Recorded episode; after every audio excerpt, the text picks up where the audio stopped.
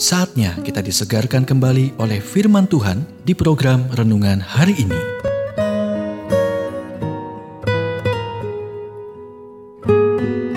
Renungan hari ini berjudul Jangan Kehilangan Sukacita Anda. Nats Alkitab Filipi 4 ayat 4 Bersukacitalah senantiasa dalam Tuhan. Sekali lagi kukatakan bersukacitalah. Paulus menulis bersukacitalah senantiasa dalam Tuhan. Sekali lagi kukatakan bersukacitalah. Mengapa Paulus mengulangi dirinya sendiri? Karena kegembiraan adalah bahan bakar yang kita pakai. Dan jika kita tidak mempertahankannya, itu akan habis. Berarti secara teratur memeriksa pengukur bahan bakar Anda agar tidak tersedot ke dalam hal negatif dan keraguan. Dalam Alkitab, anggur melambangkan sukacita. Faktanya, mujizat pertama Kristus adalah mengubah air menjadi anggur yang terbaik yang pernah mereka rasakan. Yesus adalah pemberi sukacita, dan ketika Anda tetap terhubung dengannya, Anda mengalami sukacitanya terlepas dari keadaan Anda.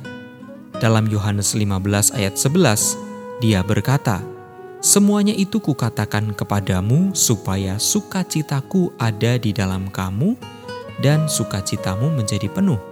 Pikirkan tentang ini sejenak. Bagaimana Anda bisa berjalan-jalan sambil mengatakan bahwa dosa-dosa Anda telah diampuni? Tuhan membimbing, melindungi, dan Anda akan ke surga?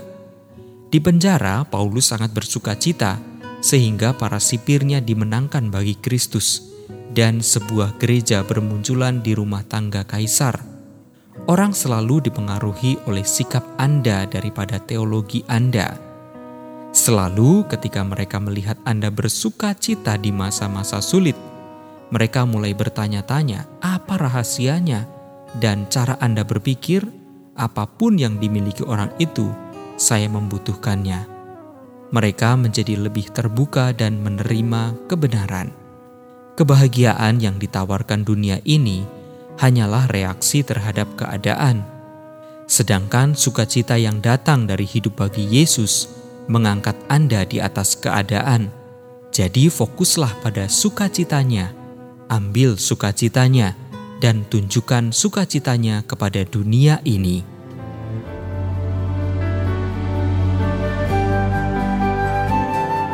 Kita telah mendengarkan renungan hari ini. Kiranya renungan hari ini terus mengarahkan kita mendekat kepada Sang Juru Selamat, serta menjadikan kita bertumbuh dan berakar di dalam Kristus. Renungan hari ini tersedia dalam bentuk buku maupun digital dan bisa Anda miliki dengan menghubungi Japri di WhatsApp 0812 8784 7210 atau email ke infoapripusat@gmail.com. Tuhan memberkati.